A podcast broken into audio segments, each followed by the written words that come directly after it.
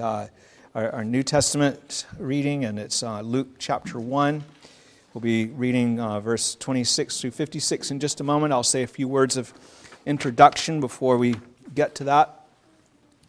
For, for a while, I was thinking about uh, what I would preach on this week. Of course, I was away last week, and I was thinking that I would begin something having to do with the uh, Advent of Christ. And I was uh, thinking about doing a, a, particular message or two about uh, why Jesus came, why he said he came. But when I learned that we were having the baptism today, that this was a good day for Katherine to be baptized, I decided to preach rather on the Magnificat because it speaks about child being brought forth, of course, of the Lord Jesus, and about how from generation to generation that God's blessing comes on his people in this, uh, in this passage, it's uh, verse 46 through 56 in Luke 1, Luke 1, 46 through 56. Uh, we have the wonderful response of Mary to the blessing of conceiving Jesus Christ, our Savior. I look back and found that I, I only looked yesterday. I don't know why I didn't look before, but I looked back and I saw that it looks like I've preached on this more or less every five or six years. I've preached on this passage around this time of year. And uh, the interesting thing is, is when I looked at over some of the sermons, they all had influence based on what series we were doing at the time or, or something like that. And uh, for example, the last time it was back in uh, 2018. And that's when uh, we had just had our series of going through the Bible, or we were going through it, going through the whole Bible. And I went through at that time and showed how the things here were fulfilled in the Old Testament, just a one sentence summary in almost every, um, every book of the Bible, how that what is the bringing forth of the Son. And uh, so today, as we, as we come to this, uh, is, is going to be no different. Not only do we have a baptism today, but much of what I'm going to say will correlate with the sermon series we had in the past on this recently on the Song of Solomon, and then the one that we have now in Hebrews, where we see people trusting in the kingdom and looking forward to what God is going to do. You'll see reflections of those things in the message today. The whole scripture is tied together, and we can look at things under different shadows and, and things like that to see things uh, in different perspectives. So let's proceed then with our scripture reading here. We'll read again, I'm going to back up to verse 26, and I'll say a few words about the portion from uh, 26 to 46, but our main focus will be 46 to 56. So this is the word of God. Luke 1 26. Be sure to give attention that it is due.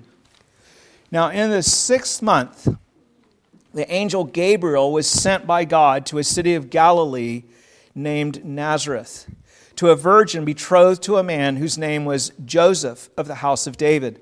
The virgin's name was Mary. And having come in, the angel said to her, Rejoice, highly favored one, the Lord is with you.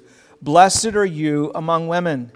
But when she saw him, she was troubled at his saying and considered what manner of greeting this was. Then the angel said to her, Do not be afraid, Mary, for you have found favor with God. And behold, you will conceive in your womb and bring forth a son, and shall call his name Jesus. He will be great and will be called the Son of the Highest, and the Lord God will give him the throne of his father David. And he will reign over the house of Jacob forever, and of his kingdom there will be no end. Then Mary said to the angel, How can this be, since I do not know a man? And the angel answered and said to her, The Holy Spirit will come upon you, and the power of the highest will overshadow you. Therefore, also that Holy One who is to be born will be called the Son of God. Now, indeed, Elizabeth, your relative, has also conceived a son in her old age. And this is now the sixth month for her who is called barren. For with God nothing will be impossible. Then Mary said, Behold, the maidservant of the Lord. Let it be to me according to your word. And the angel departed and went into the hill country. I'm sorry. and the angel departed from her. Now Mary arose in those days and went into the hill country with haste to a city of Judah and entered the house of Zacharias and greeted Elizabeth. And it happened when Elizabeth heard the greeting of Mary that the babe leaped in her womb, and Elizabeth was filled with the Holy Spirit. Then she spoke out with a loud voice and said, Blessed are you among women, and blessed is the fruit of your womb. But why is this granted to me that the mother of my Lord should come to me? For indeed, as soon as the voice of your greeting sounded in my ears, the babe leaped to my womb for joy. Blessed is she who believed, for there will be a fulfillment of those things which were told her from the Lord. And Mary said, My soul magnifies the Lord, and my spirit has rejoiced in God my Savior, for he has regarded the lowly state of his maidservant. For behold, henceforth all generations will call me blessed. For he who is mighty has done great things for me, and holy is his name. And his mercy is on those who fear him from generation to generation. He has shown strength with his arm. He has scattered the proud in the imagination of their hearts. He has put down the mighty from their thrones and exalted the lowly. He has filled the hungry with good things, and the rich he has sent away empty. He has helped his servant Israel in remembrance of his mercy as he spoke to our fathers, to Abraham and to his seed forever. And Mary remained with her about three months and returned to her house. And there we end the reading of God's holy and infallible word. Let's ask Him to bless it. Heavenly Father, we pray that you would bless the word that we have just heard to our understanding as we consider these things and what they mean to us as your people. For they are very rich things that are given to us here by your Holy Spirit. We ask you that we may have receptive hearts and understanding minds. We pray in Jesus' name. Amen. Now, you see how Luke unfolds the marvelous circumstances concerning the conception of Christ here in that first part that we read, a part that we're not really focusing on as much, but very, very wonderful things there. Mary, a young maiden who is a, a virgin and betrothed to a man, she was probably a fairly young teenager actually. A man named Joseph receives a visit from the angel Gabriel, and he announces that she is going to conceive and bring forth the one who will be called the Son of the Highest. In other words, the Son of God, and who uh, will be the promised Son of David to sit on David's throne, which was clearly saying the Messiah.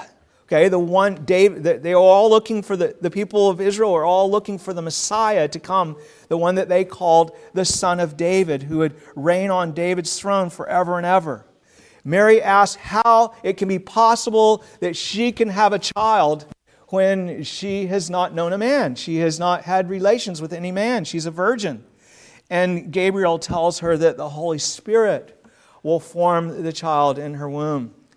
In response to the angel, Mary essentially says, Amen. Uh, so be it. You know, as you have said. Her words are, Behold, the maidservant of the Lord, let it be to me according to your word. And then she goes to the house of her relative Elizabeth, who's much older than her. Elizabeth had also brought forth a son by uh, the hand of God in her old age when she was too old to have a child, had been barren all of her life. And uh, she brought forth, the, of course, the one that was uh, John the Baptist. And uh, so she had conceived this son that was to be a herald of Jesus Christ. And John is filled with the Holy Spirit. He begins his work as soon as uh, when Mary shows up. She greets her the, in, in, the house, and uh, John begins his work of, of heralding the Lord Jesus Christ. He, he, he leapt in her womb in a marvelous way that Elizabeth knew that something was going on here. She was about six months pregnant at the time, and uh, she, was, uh, she was filled with the Holy Spirit herself, and she began to praise the Lord. And uh, the, this, is, uh, this is what she said. She joyfully responds in, in verse 42. We, we just read a minute ago, but I'll read it again. Then she spoke out. This is Elizabeth, right? She spoke out with a loud voice and said, Blessed are you among women, and blessed is the fruit of your womb. But why is this granted to me that the mother of my Lord should come to me? For indeed, as soon as the voice of your greeting sounded in my ears, the babe leapt in my womb for joy. Blessed is she who believed, for there will be a fulfillment of these things which were told her from the Lord. And then we have the spirit filled response of Mary to what has been done. And that's what we're going to be looking at. So it's sort of the, the Holy Spirit was uh, contagious in a certain way that uh, first the little baby, uh, filled with the Spirit from his mother's womb, and uh, responding to Christ. And then Elizabeth, his mother, responding to Christ with her words. And then Mary now responding and giving her response by the Holy Spirit. This was the words that she was given by the Spirit. So look at how beautifully Mary responds to God for his mercy to her and to her people in their lowliness. She says, My soul magnifies the Lord, and my spirit re- has rejoiced in God my Savior. She is all in with her praises. She is not here one going through the mere external forms of worship, just saying, oh, it's time to worship God, and so I'll say the things that I'm supposed to say. Now I've done that, and I'll go on to something else. Her soul and spirit are fully engaged with what she is saying. Her body doesn't remain inactive, she is speaking, but you see, we can easily say all of the right things in our worship and yet our heart be far away. Not so with Mary. My, my spirit rejoices, she says. My soul magnifies the Lord, and my spirit rejoices. She's thrilled with what God has done. She's an example for us all. The Lord confronts his people many times for their superficiality and their worship. They come before him and their heart is far away. Their lips say the right things, but their heart is far away. He does not approve of that kind of worship. Mary speaks of two great features of a life well lived that we magnify the Lord and that we rejoice in Him. To magnify Him is to raise our regard for Him. In other words, to see his glory and to see his greatness so that he's elevated in our minds of seeing him more fully as he truly is. And then to magnify him includes also then speaking of him and living in a way that is, suited to his greatness, his beauty, his glory, his perfections, his majesty. It, it is for our whole life to come up more and more to what He is, for us to be living in response to who He is, to thinking about that in the right way and living and responding to Him as our God. You see, we are debtors because we have not done that. We do not, we don't regard Him as He deserves to be regarded. We do not serve Him as He deserves to be served.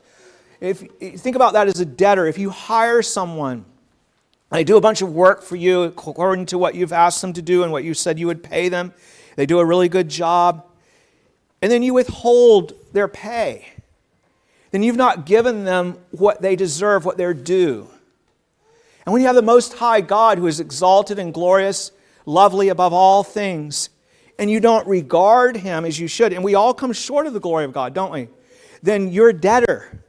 Like you have unfulfilled responsibilities, duties that are the most important duties that you could ever have. You have not regarded God. Remember when an atheist told me, he said, atheists can be moral too. And I said, no, you can't. Because man's greatest calling is to love the Lord his God with all our heart, soul, mind, and strength, and to glorify and honor him. You cannot be moral as an atheist because that's the greatest of all immoralities. You owe, you're, you're not doing what you owe. You're not bringing forward what you owe. So, this is something that Mary says I have an elevated view of God. My, my, my sense of who He is, of His greatness and, and beauty and grace and all these things is, is raised up. I magnify the Lord, I exalt Him, and I bring, I bring that forward to other people. So, this is a great feature. That's the first of them.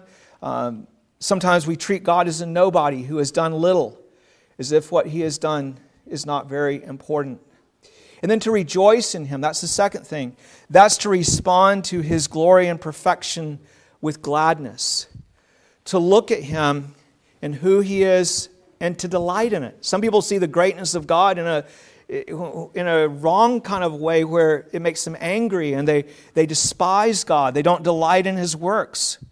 But this is like just as you might rejoice in something like a fine piece of art, if you're into that, or a wonderful performance by a musician or by a gymnast, or a new piece of amazing technology. Maybe that makes you uh, rejoice. You, you have something new, a tool maybe it is that, that you can use that you're, you're very excited about. We sometimes magnify and rejoice in a tool or a concert that we went to but we don't magnify and we rejoice in the Lord.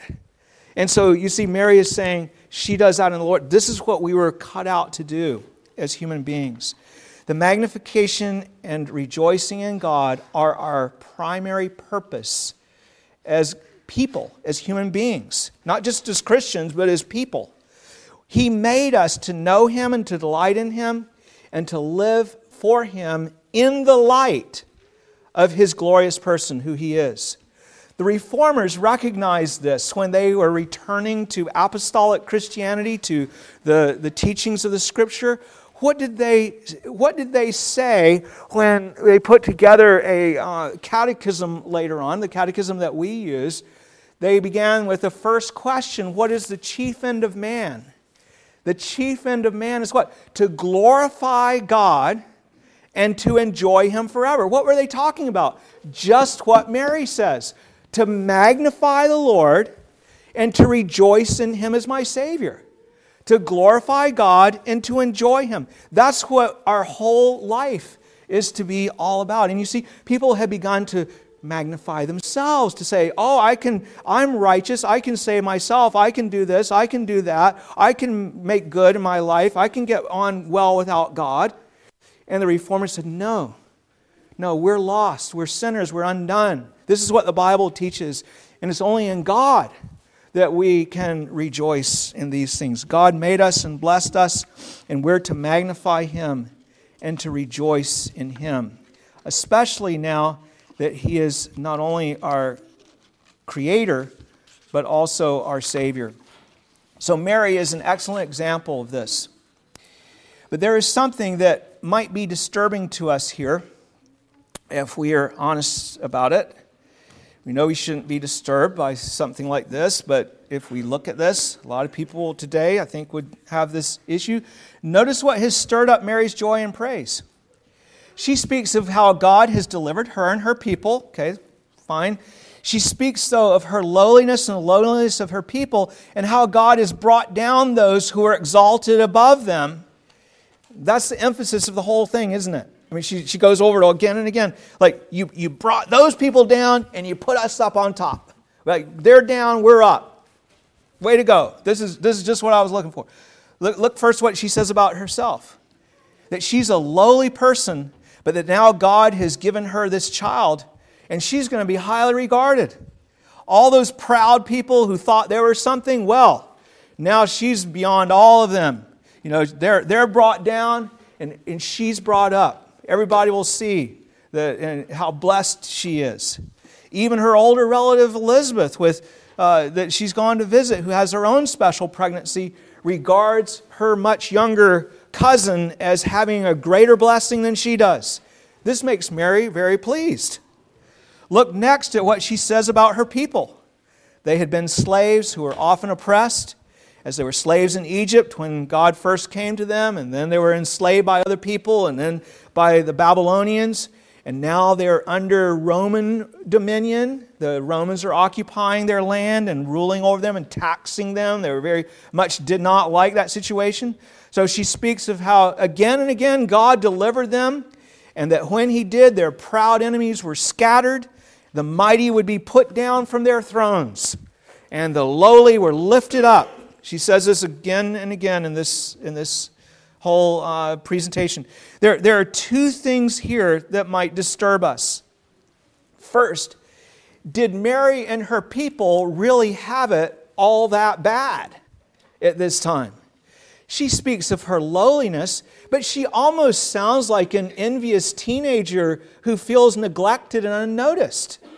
She was not a slave. She was not particularly oppressed at this time. The world was under Rome, and the Romans had actually brought in one of the better governments that had ever been brought in. There was Pax Romana, so that the, there was peace. There weren't a bunch of wars, little skirmishes that were always going on before that. And uh, they had, um, you know, prosperity. There was a lot of trade going on and everything. She was not rich, but she had sufficient resources and freedom to travel and spend three months with Elizabeth. And as soon as she, she was soon to be married not to a slave, but to a free man who was a tradesman. He was a carpenter. He was not a rich man, but he had a donkey, he had a house. We know that he had some things like that. We, we have so much envy today in our society where everyone looks at anybody that has more than them and, and says, oh, well, you know, who do they think they are? And then when they get on top, oh, now I'm on top. And those people are brought down. Now, yeah, this is, this is more the way it should be. They, they look at them with disdain where everyone seems to compete. Today, it's a weird thing in our society for being the most victimized person, the person that has the hardest situation, the most difficult life, that's the most oppressed, the most abused, the most disadvantaged, the most whatever it is. It's almost like we're in a competition or something, that we're the most unappreciated and we're the, the hardest working and the most unapproved, the, the one with the most troubles and the most hardships, that my trials are trials that other people don't have whatever it is. Is Mary revealing a heart like that here? I mean, she's, yes, she speaks praises to the Lord for raising her up from her lowly estate. She, she gives God the credit for that. But is this something like a young woman who is envious of her friends because she doesn't have as nice clothes or as nice a car or something like that, who, who prays for deliverance from these things and, and then she has a turn of events and becomes wealthy? Maybe she gets an inheritance or something like that. And then she looks with disdain on all of those who have less than she has now. I've been raised up, they've been brought down. Now, a lot of people would read this, and honestly, that's what they might say. And then uh, that's the one disturbing thing. And then yet another disturbing thing. If God always favors the lowly over the wealthy, what good is it to be lifted up to a higher station? I mean, because as soon as you're lifted up, then you're in the place of the wealthy who's going to be brought down that God doesn't favor. You, you, you were favored when you were low. He raised you up now, and you're no longer favored because you're, you're the exalted ones are the ones that are brought down. You have just switched places, and it will only be a matter of time until some poor person is raised up over you and says, You have brought down the lowly, and you have raised me up over these high people that were, were here. He, look at verse 51. He has shown strength with his arm, he has scattered the proud in the imagination of their hearts. He has put down the mighty from their thrones and exalted the lowly. He has filled the hungry with good things, and the rich he has sent away empty. So the question becomes how does God show favor to anyone by lifting them up if he despises those who are lifted up? Why would he exalt her? Why would he do these things and make, make her full if it's the full people that he brings down? Perhaps there's another question as well. In the scriptures, we see God again and again lifting his people out of bondage or lowliness over their enemies. And if that is his purpose to raise his people above his enemies, then why does he have to do it again all the time? Why are they always in the lowly place again? Over and over again in history. They come out of Egypt and then they die in the wilderness. They are brought into the promised land, but then they are oppressed by the Midianites and the Philistines and the Amorites. The Assyrians come later, and eventually back in slavery again in Babylon. And then they're brought out, but only to be brought under the dominion of the, the, uh, the Persian Empire, and then the, and then the uh, Greeks, and then the Romans, which they were under in Mary's time. So, why, if God's purpose is to raise them up above other people, why do they keep going down again? He keeps having to do it again and again and again. How are we to understand all of this? What is Mary saying here? Well, let me say emphatically that the way I just described it is not what Mary is talking about. She is not a whiny teenager who is resentful of her lowly place in comparison with other people as she perceived it. Mary speaks here of the whole church of which she is a member. Mean, this means that she is of the people, being part of the church, that God chose and called to be his people, his wife, his bride, so that these people that he chose to be his bride might be fruitful for him. That they might be fruitful at bringing forth fruit that delights him. God created, I already touched on this a little bit when we talked about our purpose is to magnify God and to enjoy Him. God created people to be fruitful for Him. Let me explain what that means. If we go back to Genesis, we're told that God made us male and female in His own image. That means that we were created with the ability to live like God, but on a human scale an image of the Most High God. We are an image of Him. Just like you have a, a portrait that's made of a person, it's an image of them. It reflects something of what they're like. It shows, if they're a glorious person, it shows their glory. Our lives would beautifully and gloriously reflect God's love, kindness, faithfulness, wisdom, justice, goodness, holiness, truth, and so on. And right from the beginning, He blessed us and he commanded us, human beings, to be fruitful and to multiply ourselves so that the world would be filled with image bearers of him, all living in love and reflecting together corporately in their love for one another, their service to one another, the beauty of God in whose image they were made. They would be wise and just and faithful and holy, and they would serve God the way that God is to be served. But before our first parents even had their first child, they became utterly barren. They rebelled against God and became dead in their trespasses and sins. They became a veritable wilderness where they could they had no life and they could not bring forth life. They were dead in trespasses and sins. Now they could no longer bring forth children that were like God because they were not like God. They were severed from God. They and their children were still constitutionally made in God's image, but now a very poor and distorted image of God, which is worse than being no image of God an offensive image of God, something that's supposed to represent God, that actually is set up to represent God and utterly misrepresents God. God pronounced death upon them all. They were barren in that though they could have children, they and their children would be all the same, dead in their trespasses and sins and would end up being cast away into the place of outer darkness where there is weeping and gnashing of teeth, the pit of hell. They were dead and they would always be dead. Nevertheless, before God even drove them out of the Garden of Eden, he came to Adam and Eve and promised to gather out a people to be his own people. He promised that by his grace, these people he called out would bring forth a son who would redeem all of those he calls out to be his people. He promises that though they are ruined by sin, they will bring forth this son. But what happens? The years go by, and they're unable to bring forth his son. The ones that God specially called out to do this are unable to bring forth his son. And God shows them that. He had singled out Abraham and his posterity 2,000 years after he created the world as the family from which this son was to come. And he gives him circumcision to seal that promise. There are many hopeful prospects, but all of them turn out to be sinful.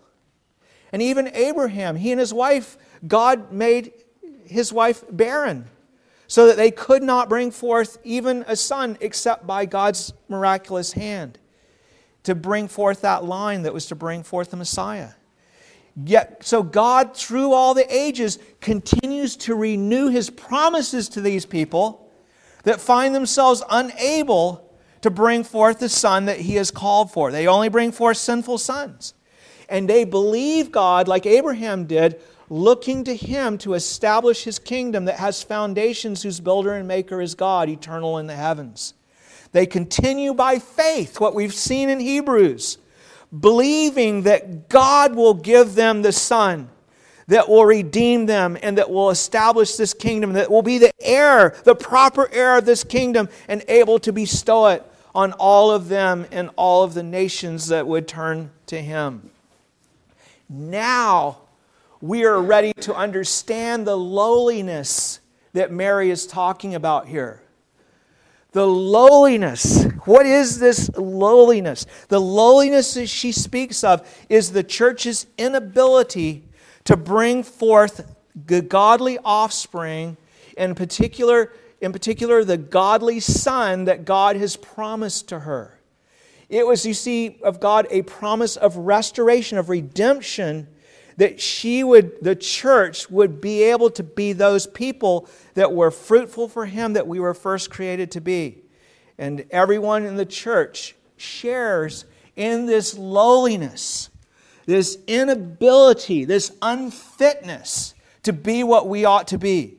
When God calls us into His kingdom in truth, when He calls us to come and trust in Him and be His people, he exposes this deficiency in us. He shows us this sin. He shows us that we're debtors. He shows us that we're incapable of salvation. We see our sin and our inability to bring forth fruit in our lives that pleases Him.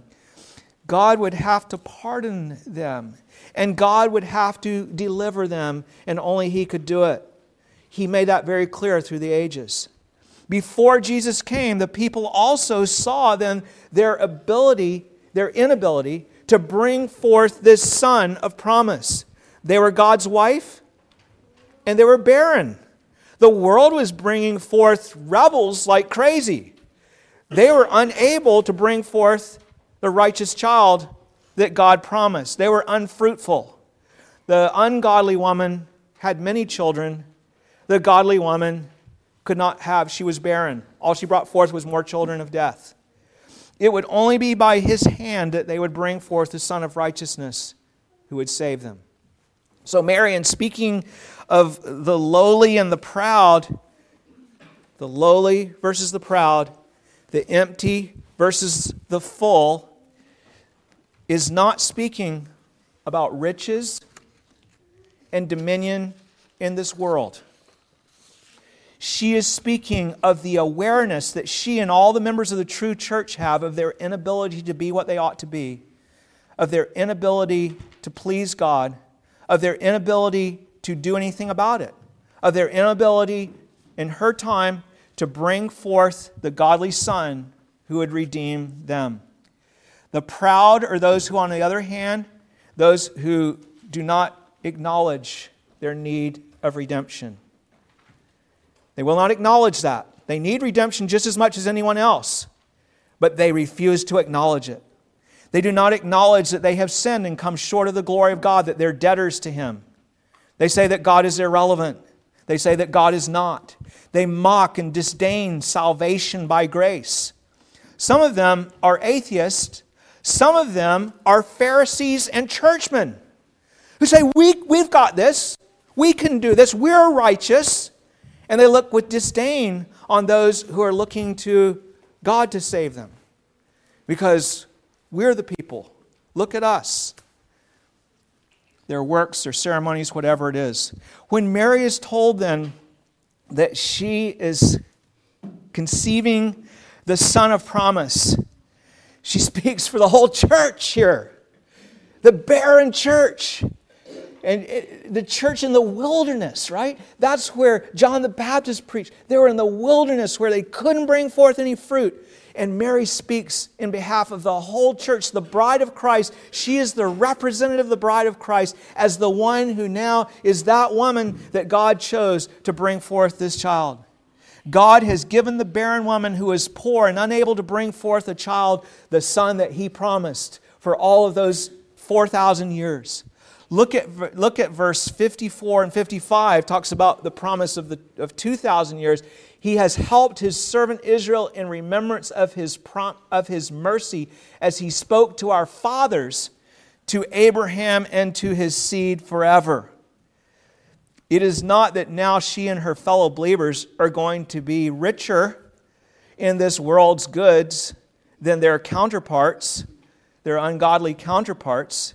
It is that they will at last be able to please God because the Son of Righteousness has come. Some of them will be rich, some of them will be poor.